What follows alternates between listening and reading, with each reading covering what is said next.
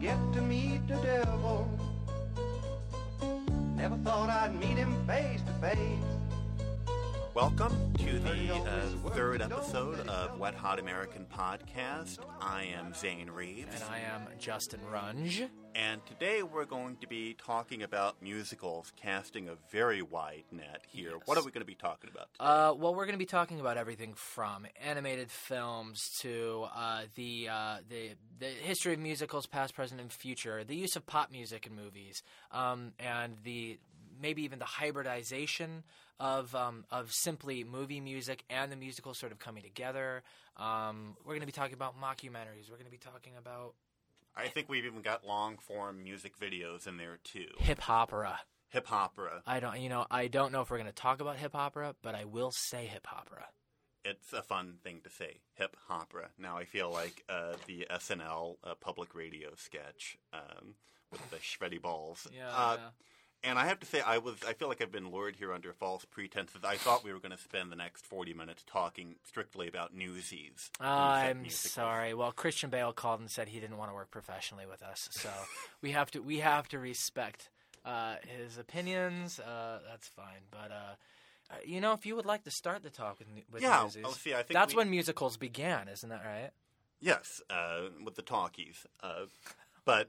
No, I, I guess, yeah, we could talk about our personal entry points sure. into uh, musicals. And for me, uh, I don't want to say that I've had an abusive relationship with musicals, but uh, I don't know that I've always loved musicals back. Right. And like all bad men, I blame external circumstances for my behavior.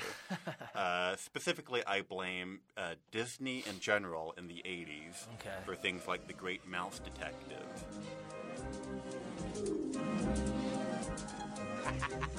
From the brain that brought you the Big Ben caper, the head that made headlines in every I thought that you, I thought that you had to listen to those Great Mouse Detective tracks because you're fond of them. No, no, no. I just wanted to have that contextualized. The, yeah. No, uh, uh, Pete's Dragon, uh, Don Bluth with uh, An American Tail. An American Tail.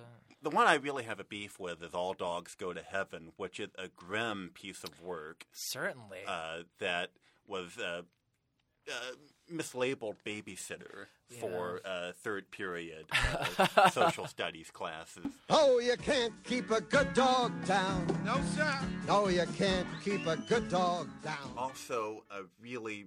got subjected to a lot of bad community theater growing up, or as, as things I. like Big River and Annie uh, play musicals that we really the world doesn't need another production of these certainly, things. Certainly. And and the only instance I will ever say anything negative about John Huston, uh, his film version of Annie, I was right. also subjected to, and uh, it sucks. Dumb dog, why are you following me? I ain't got a crumb, dog. How about similar, letting uh, me? Periods of of uh, being subjected to the musical be- f- from being theater kids, right? I'm, yes. I'm assuming. Uh, uh, for me, for some reason, my entryway into musicals was um, well. Uh, I my my parents will remember that I was in a an incredibly dour and absolutely depressing um, production of The Sound of Music. Uh, Uh, in which uh, The Sound of Music... Was it just backstage? No, this stuff? Is the thing. I'm being honest. We would freeze in tableaus, and then there would be a pre-recorded track of like of like urban sort of like warfare sound effects, and a little girl reading the diary of a Kosovo. And a children. We would freeze in position, and then you would hear... We are hiding in the basement... I'm not. I'm not kidding. I mean, it's already depressing enough with the Nazi occupa- occupation and the and the and the being forced to learn musical scales. That, yeah, that that that, that seems bizarrely misconceived and designed to just uh, really punish the audience. That, that's like that's like a Brechtian sort of device. It, it, dare I say, it seems bizarrely brilliant. Well.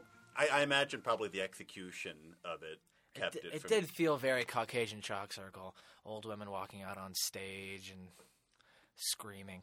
Um, and uh, But but you so know, that was your beginning. My real passion for musicals started with not the hip opera, but the rock opera. And uh, which one? Uh, well, I rem- I remember seeing uh, b- bef- while it still maintained some sort of secular identity for me, Godspell. Oh yeah. Um and uh, and then um, I can't the, the, watch I can't watch Godspell anymore without thinking of the Wet Hot American Summer.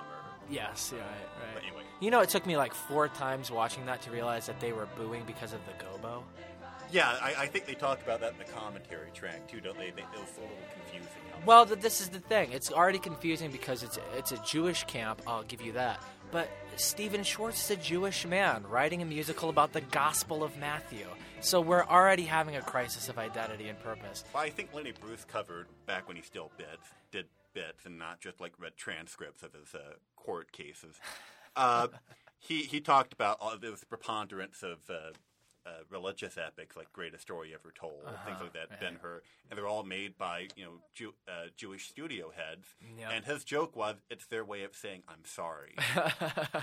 and uh, St- Stephen Schwartz is still saying I'm sorry with things like The Prince of Persia. Uh, he uh, was responsible for that, um, and. Uh, And, of course, Jesus Christ Superstar. Why does Christianity lend itself so readily to the rock opera? There's something sort of angsty about... I, I, I think particularly, yeah, there's... Uh, any, any time you get the sort of Old Testament kind of anger going on, it really translates well to... Like, it could either be a Sermon on the Mount or it could be a Buzzcock song. and, uh, no, I... Uh, yeah, it, it lends itself well to a punk aesthetic. I, Jesus Christ Superstar was actually one of the things that thawed the ice for me as well. Really, where it's really. like that, the film version uh, that uh, was Norman Jewison that did that. I think. I believe so. You know, I've only seen the opening uh, bus arrival scene. Yeah. I kind of uh, tuned out. But... It, it, it's well done, and I saw a very good college production of it that I thought was actually even better than the, the film version. And and then of course Tenacious D with. Uh, Uh, d- d- d- d- Jeepers Creepers, super. That's right. That's yeah. right. On uh, was was that Mister Show? It was Mister That? Show. Yes. I, I I sorry, I confused uh, two very good things there. But yeah, uh, the, the, the was the Ballad of Jeepers Creepers. I can't remember line for line. Remember it was the one with like a five minute takeoff of the film. Yes. Yeah. Where, I yeah. That. And uh, Jack Black and uh, Jeepers Creepers. Right. Um. Uh. Something about. Uh. Something about. Golf video games. Golf video games. Yeah, he I, basically yeah. Jeepers Creepers. Uh, he's an all right guy. He just wants to hang out, play video games. And don't quote him on that, but that's cool. Whatever. You know. And uh, David Cross, rather brilliantly cast as the Judas of, yes. of that piece. Uh, he um, definitely missed his calling as like the uh, the dark lurking figure in musicals. He could have been like Oliver Reed and and uh, as Bill Sykes. And Oliver in, uh, yeah. injecting a real sense of like this guy's going to come off the screen and beat me to death with his own shoe. well, like, well, it kind of reminds me as well of uh, um, of uh, Willy Wonka's adversary, who is that Mister Uh, Mister Uh, There's no earthly way of knowing. He's singing which direction we are going. I well, thought, yeah, Willy Wonka. That's a There's no knowing where we're rolling. Although, again, it, it, it ages well because Gene Wilder is such a crank. And that. Yes. Although, although the songs, I don't know that I am that crazy about the songs. Leslie Briskus, right, uh, who wrote the I music believe for so. That. Um, I, I think we could I M D B that, but yeah, probably. Uh, and I don't know. Yeah, it's it's that's an incredibly odd and and and. Uh, Absolutely terrifying. You know, I've already forgotten the name of uh, of the, the frightening derbied uh, competitor uh, with the Gobstoppers. But yeah, the Baruch Assault is what I remember simply because of the, the nineties band. Uh, my point of reference. And I used to st- I used to tell a girl I went to high school with that she looked like Charlotte Beauregard, the one that blows up like the blueberry. I. I, I guess you had pretty much decided that you two weren't going to prom. Pre, pre-Blueberry, though, I'm saying. Oh, pre-Blueberry, yeah. Did you have to qualify that when you told her that? Uh, I don't know if I got the chance to qualify that. Um, but uh, explains the scar. So, you know, yeah, I'm already – this is already uh, been one hundred dollars worth of psychotherapy for me. Uh, so uh, I suppose we can move on. I've had a very w- well-rounded musical uh, history from, from the stage to the screen. Um, my mother also subjected me to a lot of uh, the musicals of the fifties and sixties in the heyday. So I saw, you know, American in Paris, Singing in the Rain, uh, Seven Brides for Seven Brothers, all the big Minnelli productions, um, Oklahoma. So yeah, that's uh, that, that's. I, I was later to those films. I, I went backwards. Like I was being subjected to things like Paint Your Wagon mm-hmm. before that. And I did have the Simpsons reaction to that of, oh, there's Lee Marvin. He's good for drunk and violence. And then, yeah. Uh, or Richard Burton in Camelot. I mean, wh- uh, Richard what was Burton, up with that? It, well, it's fun to read the, the stories about the stage production of that where essentially it would be drinking contest where – they're like, let's see if we can get Julie Andrews to notice, like, how many uh, pints of vodka I put away. And the more he would drink, she would comment, I didn't notice very much, but you seemed a little bit better tonight. I've, I've always loved Julie Andrews. I know I had that, that sort of scarring experience with The Sound of Music, but... Well, she's a class act. My my father was always a big... Um, He uh, he loved uh, Darling Lily. Did you ever see Darling Lily? Darling Lily is one... No, I've seen Star, although I've mm-hmm. tried to forget it. Uh, and, uh, and, uh, of course, uh, Victor Victoria, Victor Victoria, um, where was that one? I liked S O B. Which yes. Okay. S O B is what I was thinking. Was that the one where she, mm-hmm, uh, which I'm sure, uh, many millions of men around the world had already resigned themselves to never getting, getting to, to experience, see, and then right? They, uh, yeah, it was a little late to the, to the show with that one, but it was worth it. But, um, yeah, so, you, you know, obviously, uh, a well-rounded, if uh, if sort of um, um, dowdy and uh, uh, unremarkable past for the both of us. And I guess going back then to, if we could uh, begin at the beginning. Uh, Go on, Dave. Ah, nah, nah, that's it. The chorus in F sharp. There may be streets that have their sorrow. We a kicked it around during the Oscar podcast, but have you seen the, the Broadway melody of twenty-eight? No, I haven't. No, I haven't. It's just fun to kick around. Yeah, let's see. I'm trying to think the earliest one's that. Uh, I know there was a, like a, a Pabst did a version of Three Penny Opera, maybe thirty, thirty-one. Yeah, okay. But early, earliest one, I, uh, partly because, I, you know, I, I've seen through things like that, the That's Entertainment series, I've uh-huh. seen much of the, like the Busby Berkeley stuff, which yeah. I like very much from forty-second Street. Uh, a little bit of the Lubitsch uh, stuff like uh, the Love Parade. Yes, of course. Uh, but the stuff uh, from the thirties that I really responded to, uh, other than a really just uh, painfully canonical, uh, obvious choice of The Wizard of Oz, mm-hmm. would be um, Duck Soup. There will be no none. If chewing gum is chewed, the chewer is pursued, and in the hoosegow hidden, if we choose to chew, we'll be pursued. If any form of pleasure is exhibited, report to me and it will be prohibited. The work of the Marx Brothers in general, which I, that's part of what helped me learn to, like, I can enjoy uh, people stopping the action mm-hmm. to sing. And then later, of course, when people figure out how to not stop the, the movie cold right. for a song. But that was something where, the oh, I can enjoy this because these are really clever. And I think those were the first musicals I saw b- because I, I was, I, I think I sort of sought out the Marx Brothers later in life because... Um, that was not something that I was subjected to as a child. Um, though all children should be. Though yes, if if you want them to grow up with any sense of uh, well, if if you irreverence. want irreverence, and you want them to know how to correctly use the term irony. Um, uh, I'll use that term however I want to. Uh, I apologize. I'll leave you in your bubble.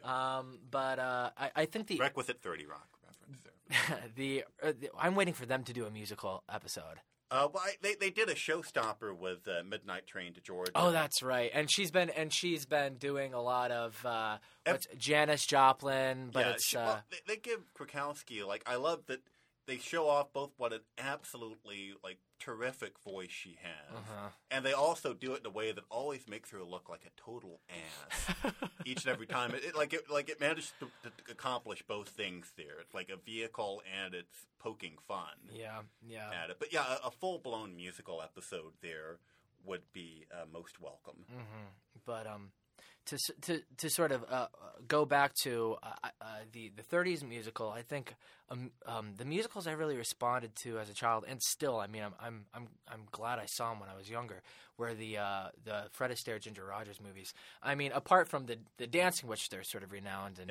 yeah. and canonized for, the the music in those movies. Things have come to a pretty pass. Our romance is growing fast. 'Cause you like Gershwin soundtrack. Which uh, had, uh, you know, They Can't Take That Away From Me, and um, some of the other, the, the real now sort of like American Songbook standards, um, and, and sort of like realizing that that's where those came from um, was really... Uh, yeah, it's humbling to when you, you'll look at some of them and you'll see like, these songs were written for this, and you're watching essentially one of the earliest performances yes. of these songs that are now part of, um, part of the culture, as embedded as... Uh, I don't know, the, the the Gettysburg Address. I mean, they're just like really just true. Yeah. It's like it's hard to get through the day without some kind of reference being made somewhere about these things. Yeah, yeah, yeah.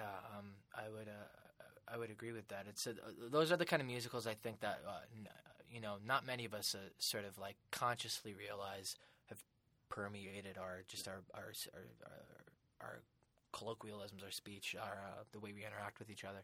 Um, Jerome Kern has a lot of uh, responsibility uh, in our society, and, and and that roots back to the musical, um, which we should pat ourselves on the back for. For inventing, right, the modern musical? Yes, I, I think that's something we get along with uh, jazz and uh, reality T V and obesity.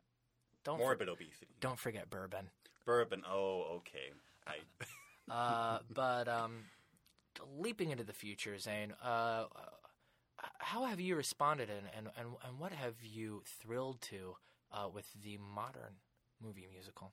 Oh, well, I, I'm kind of bashful about saying what I've thrilled to, but no. Uh, uh, let's see here. Well, I think for the purposes of this, let's say modern musical uh, will start in the seventies with things like Tommy and uh, Phantom of the Paradise and the Rocky Horror Picture Show. And I promise this will not be a Rocky Horror Picture Show-centric uh, podcast. I think there is enough love for that out mm-hmm. there as a cult item, uh, not to knock it either. But uh, I think that the uh, – well, like like with anything in film, uh, by that point you're watching musicals that are talking as much about other musicals mm-hmm. as anything, and also that have kind of broken down. Like by that point we don't have to be – led by the hand into this world. We're already there. We're good to go. We're primed. Yeah. Let's just do something different. And then things like Phantom of the Paradise, I think were really – it didn't bother with uh, – you know, it just dispensed with a lot of the, uh, the, the, the, the kind of structure that you would use for setting up like, you know, talk, talk, talk, uh, dialogue, dialogue, uh, plot point, and then – Uh, someone hops on a horse and rides into Brigadoon or uh-huh. whatever. But, uh, yeah, or uh, let's see here.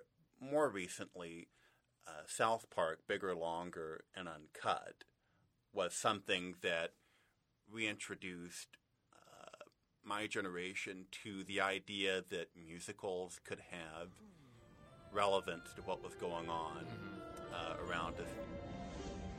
Sometimes I think when I look up real high. Well, I remember, I remember, uh, sort of, um, sort of being like very aware of the um, the absence of the musical, uh, sort of like in the nineties uh, or, or or or further back well, in the eighties. Well, outside where, of Disney, you know, no one was doing that. Absolutely, it, it was it was sort of resigned to the same fate, I think, as the Western was there for a while. Well, the um, Western still has a that. Sure, and it's, it, I think it's still definitely seen as something. Um, uh, this is not the right term, but gimmicky. Uh, we release a Western or two every year to sort of appease the, uh, to sort of appease the uh, the, the the fan base, and as well. Um, I think because Tom Selleck has to eat. Tom Selleck has to eat, and and, uh, and Ed Harris has to grow a mustache. Um, but uh, with the musical, I, I just remember being aware, especially since this was a. This was the period where I was very active in theater. That that, that film was not um, catering to my interests. Mm-hmm. And and I also remember getting very excited when I felt like the musical was being uh, rejuvenated or or was something we, we could be excited about again. Um, for better or worse, I think this was Chicago. Yeah, uh, Chicago, um, you know, it was uh, topped over one hundred million dollars and uh, won uh, Best Picture for two thousand three. Yes. And then I also talked about that the, the, there was a huge, the Broadway uh, revival of it, I think, mm-hmm. with, um, was it uh, uh, Babe Neuwirth, I think yes. it was? Yes, yeah. it was. Uh, and uh, I uh, I just, uh, I remember thinking, okay, well, now they're going to start doing these again. Um And I and I suppose that they have. Yeah, all the, yeah, it, but it's you know it, it's significantly more underground than what you would have thought would have been the reaction to that, because usually mm-hmm. something is that level of success and you get two or three years of nothing but that before yeah. it dries up. Well, yeah, I, I still don't think they've picked up a momentum, but um, it, they're not odd to see anymore. You know, you definitely get a uh, Hairspray or a Mamma Mia in the theaters these days. I think also, too, that when we were discussing how we were going to bracket everything we wanted to talk about, the, the definition of musical becomes significantly more nebulous mm-hmm. and uh, more uh, fractured. Where yeah. you've got so many, like whether it's uh, rock opera, hip opera, cannot stop saying that. Uh, uh, Schnell, get, Schnell. Yeah, music. Uh, documentaries, uh, concert films, mm-hmm. uh, like indie musicals, say, I think Once and Hedwig, although Hedwig also falls into the rock. Last time I saw you, we just split in two. You was looking at me, I was looking at you. You had a way so familiar, I could not recognize, 'cause you had blood on your face, I had blood in my eyes, but I could swear by your expression. But yeah, and then also uh, the use of pop music in film, whether it's as a Greek chorus or just to kind of showcase how really badass the director's mixtape uh, capabilities are. Uh, like it really, like these things are as important to uh, the films as mm-hmm. you know uh, anything in Oklahoma, where Rod Steiger is. Um, Getting on the horse and riding to Brigadoon. I, I don't. I'm. I'm Why Brigadoon? I, I just. I. I. Brigadoon was one of the ones that I was subjected to. That uh, it's a lovely story, but that film, uh, it sits there, and you know, I was too young to really be able to think this. But I think reading uh, Pauline Kael's review of a Lee Marvin, Burt Lancaster movie, The Professional. I, I now have an expression for films like Brigadoon. Uh, the cold, expert, loveless hands of an old whore. That's that's what I feel about Brigadoon and musicals of that uh, ilk. I, uh, at nine years old, I couldn't quite find my vessel there to express yeah. that. But thank you, Pauline Kael, for so many things, and including that. Well, I'm I'm willing to put those, uh, you know, because again, we have a dichotomy now of, of the modern movie, movie musical as something mainstream, marketable, um, and uh, uh, and dare I say, sort of cold and calculated, and then and yeah, and, and then we've got this sort of a, a concept of the indie musical. Um, I saw I saw recently a trailer for. Have you seen Repo? The Repo, musical? the genetic opera. The genetic opera yeah, right. that. Um, I, I think we'll do okay with missing that so, one. But it, it it did get a lot of ink, didn't it? It, it did. Virtual Maybe it's because when you bring together Sarah Brightman and uh, Paris, Paris Hilton, Hilton and, and Paul Sorvino, uh, mm-hmm, you've got uh, you've definitely got something uh, to talk about on your hands. Yeah, that, that that that's one for people to like. Oh my God, go I M D B that cast list. Uh, Yeah, uh, there's that, and let's see here. I guess there's also Nine Songs, which was that weird oh, sort boy. of, like, was it the real sex? Mm-hmm. Kind yes, of, yeah, the yeah. yeah, the incredibly sort of, like, artistic hardcore yeah. when uh, when it's sort of, like, super avant indie film was really interested in uh, in, uh, in genital contact. Yeah, it's one of the few musicals that will, you will find in your uh, father's forbidden back room of D V Ds mm-hmm. uh, in the shoecase. Uh, and, and kind of uh, coincidental that Super Furry Animals uh, was one of the bands in that film. Uh, but uh, yeah, so I, I think the I I think it's evident sort of the musical and music in, in film. Uh, yeah, yeah, there's been sort of a confluence of the two. Um, uh, I would also highlight uh, Moulin Rouge. Yeah, that that that was uh, I, again because uh, we were both, I think, in uh, uh, working the theater uh, mm-hmm. circuit at the time. Uh, I was an undergrad, and uh, were I, I was in high school. High school, the, the so, yeah, high was, school. But yeah, that was like an atom bomb went off on our, the culture we were. I saw it with the, my mother. Yeah, that was.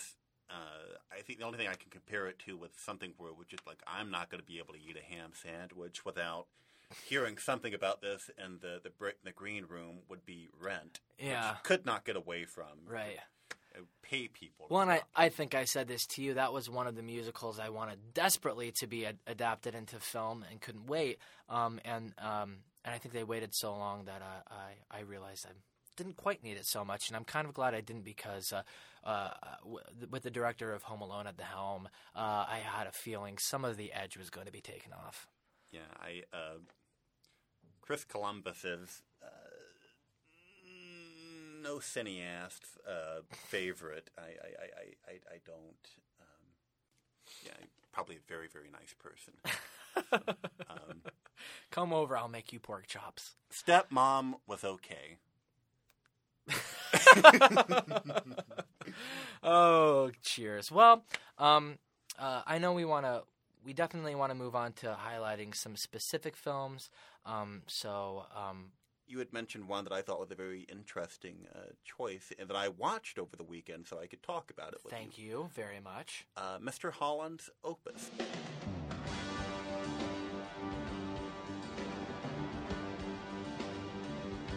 Yeah, well, I just want to know why you didn't think I was going to be watching it last weekend and decided to watch it alone. I, uh... I was crying on my couch. By myself, Zane. I guess this is why, you know, we should Twitter or something. Uh, uh, so yeah, that we seriously. would know, like, I, I can't update my Facebook status often enough to indicate that yeah. sort of thing. Live blogging, uh, live blogging our own depressing uh, home life. Um, uh, well, yeah, I, I did want to talk about Mister Holland's Opus, uh, you know, and rewatching it, I guess, I, I, I feel like I maybe ha- inflated its, um, inflated its, uh, sort of, uh, possible, um, co-definition as musical, um, because it, I guess the soundtrack plays so heavily. I, I know when I, um, when I, uh, brought it up the first time, I I was asking what which came first, uh, the Mister Holland's Opus or the Forrest Gump, and um, and got it reversed, and, and Forrest Gump came first, which I think sort of set the template for those, um, for those baby boomer pleasing films, just chock full of nostalgia, um, but that but that somehow made a, a connection to uh, like thirteen year old me. Um, and, uh, and and the soundtrack, I think, uh, definitely plays heavily um, into that. But as well, um, the, I think the pure musical aspect of it works.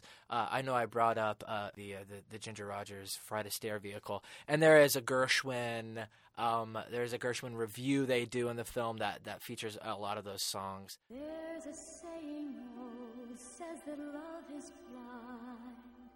Um, and that also features. Uh, Uh, I'm forgetting the actress name, which uh, any uh, what's competent. That was uh, uh, Terrence Howard. Well, ter- Terrence Terrence. Ho- Terrence Howard was in the film as a as a sort of like drum beating uh, Vietnam victim, and uh, and then there's was that with Alicia Witt gone by that point in the film. Alicia Witt's gone by that point in the film too, playing the awkward redheaded uh, um, flautist, right? Or yes. Is it the clarinet? She was, she was a flautist. Um, uh, who uh, eventually becomes the governor of the state of Oregon. It's I mean it's it's just uh, full of the most improbable. Uh, Heart plucking. Of course, he's a music teacher, and uh, his wife gives birth to a deaf child. And um, there's that big dramatic scene where the, they're watching the parade go by, and uh, the fire truck blares, mm-hmm. and then you know they everyone's covering their ears, and all of a sudden you see uh, Glenn Headley playing mm-hmm. Richard Dreyfuss's uh, wife, and noticing everyone else is covering their ears, and babies are not immune to this. They're all like, "Please stop the." The fire truck from, uh, and uh, their child is uh, just chilling. Yes, yes. Um, and little does Glenn Holland realize that um, that uh, you know, uh, as his child grows up, he would like to know who uh, John Lennon is.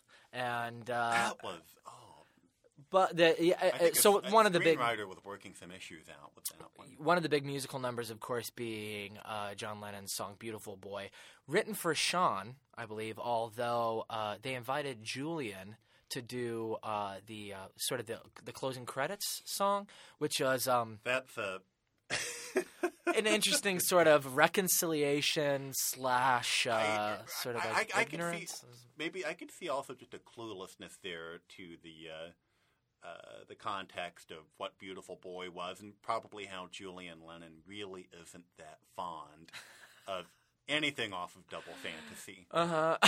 uh, yeah. How dare you call Mister Holland's opus ignorant?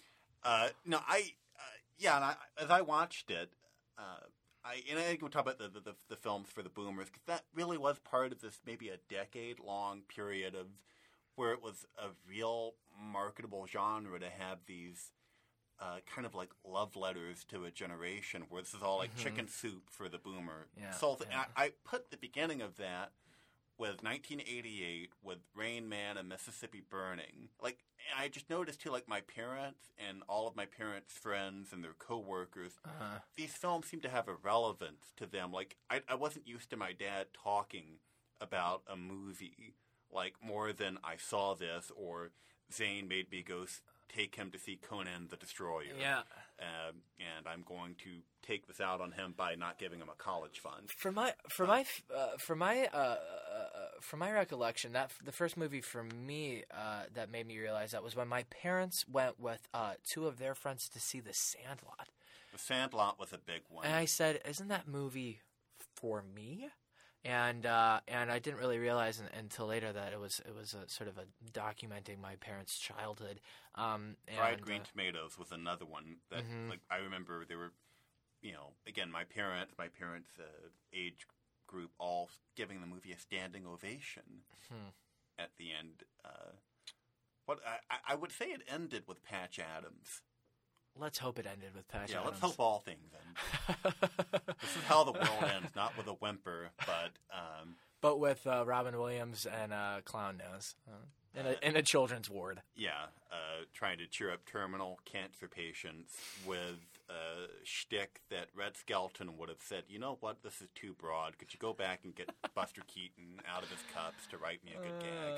gag? Uh, But uh, and speaking of this sort of um, uh, baby boomer, uh, this sort of baby boomer uh, back rubbing, um, I am not willing to exempt one of uh, your films of focus from this sort of, um, a- at least from this sort of attempt, uh, which I'm going to say uh, I'm not there.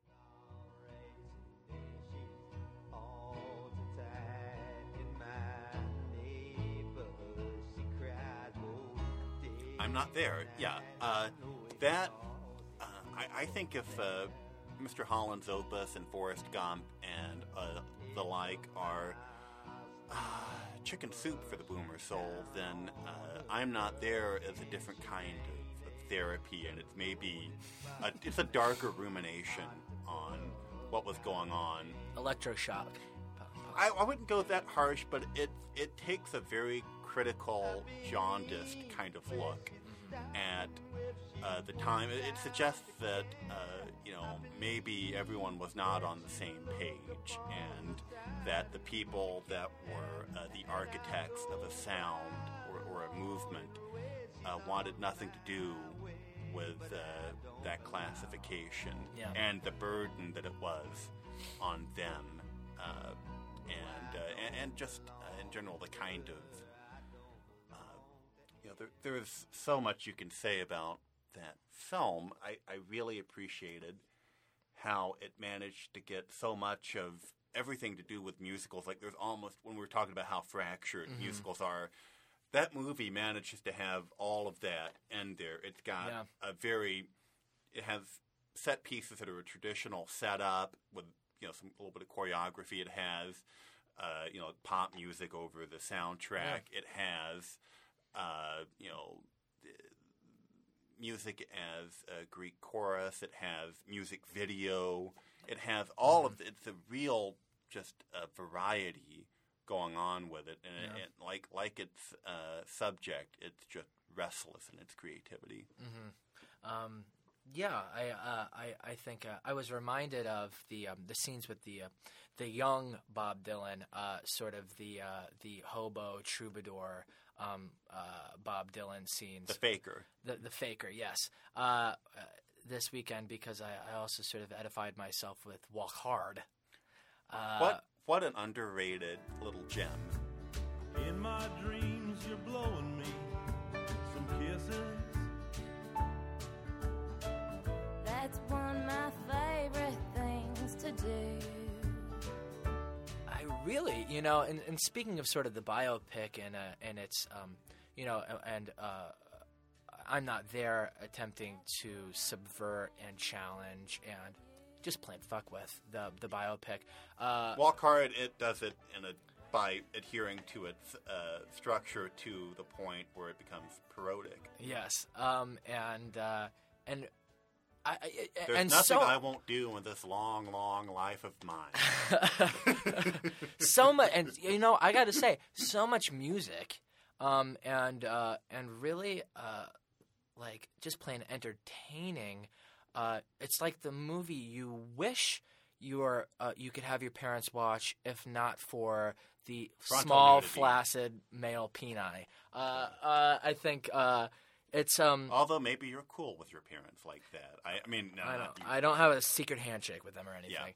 Yeah. Uh, but um, I think that uh, I I think that I was I was really impressed and uh, and uh, hopefully sort of puts that um, puts that uh the genre of film to sh- to uh, to to rest for at least a temporary rest uh, because I th- I think it needs it. And it's a little burnt out. It, it's it's a little burnt out, and I think that even casual moviegoers are aware of this. Like, this is a very behind the music mm-hmm. kind of structure here with A-list yes. talent involved. Um, and it's really, although, again, the films do provide a really valuable public service, which is, mm-hmm.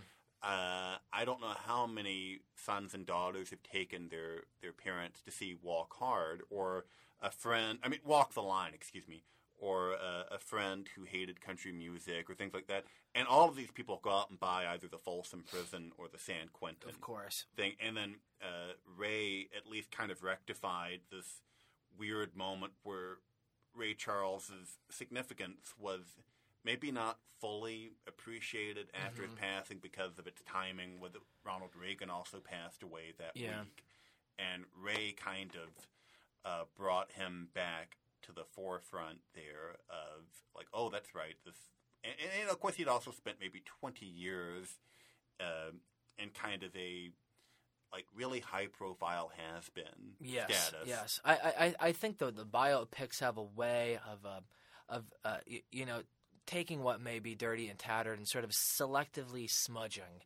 Um, uh, you know, they don't really uh, make the image of these artists squeaky clean, but they find a way to sort of like apply the dirt um, and and definitely give us a sort of like as rugged and fallible, but yet sort of um, sort of uh, uh, sort of saintly uh, final there's image. A very, yeah, there's a very burnished plaque-like element mm-hmm. to these films, mm-hmm. where like yeah, like I'm watching a bust being erected. Certainly, certainly. It's all there, black and white, clear as crystal. You stole fizzy lifting drinks. You bumped into the ceiling, which now has to be washed and sterilized, so you get nothing. You lose. Good day, sir. Join us next week when we'll talk more about our favorite musicals. I'm Justin Runge. I'm Zane Reeves. And this has been another episode of Wet Hot American Podcast. Thank you for listening. Never thought I'd get to meet the devil. Never thought I'd meet him face to face. Heard he always worked alone, that he seldom rode or used a phone, so I walked right up to meet him at his place.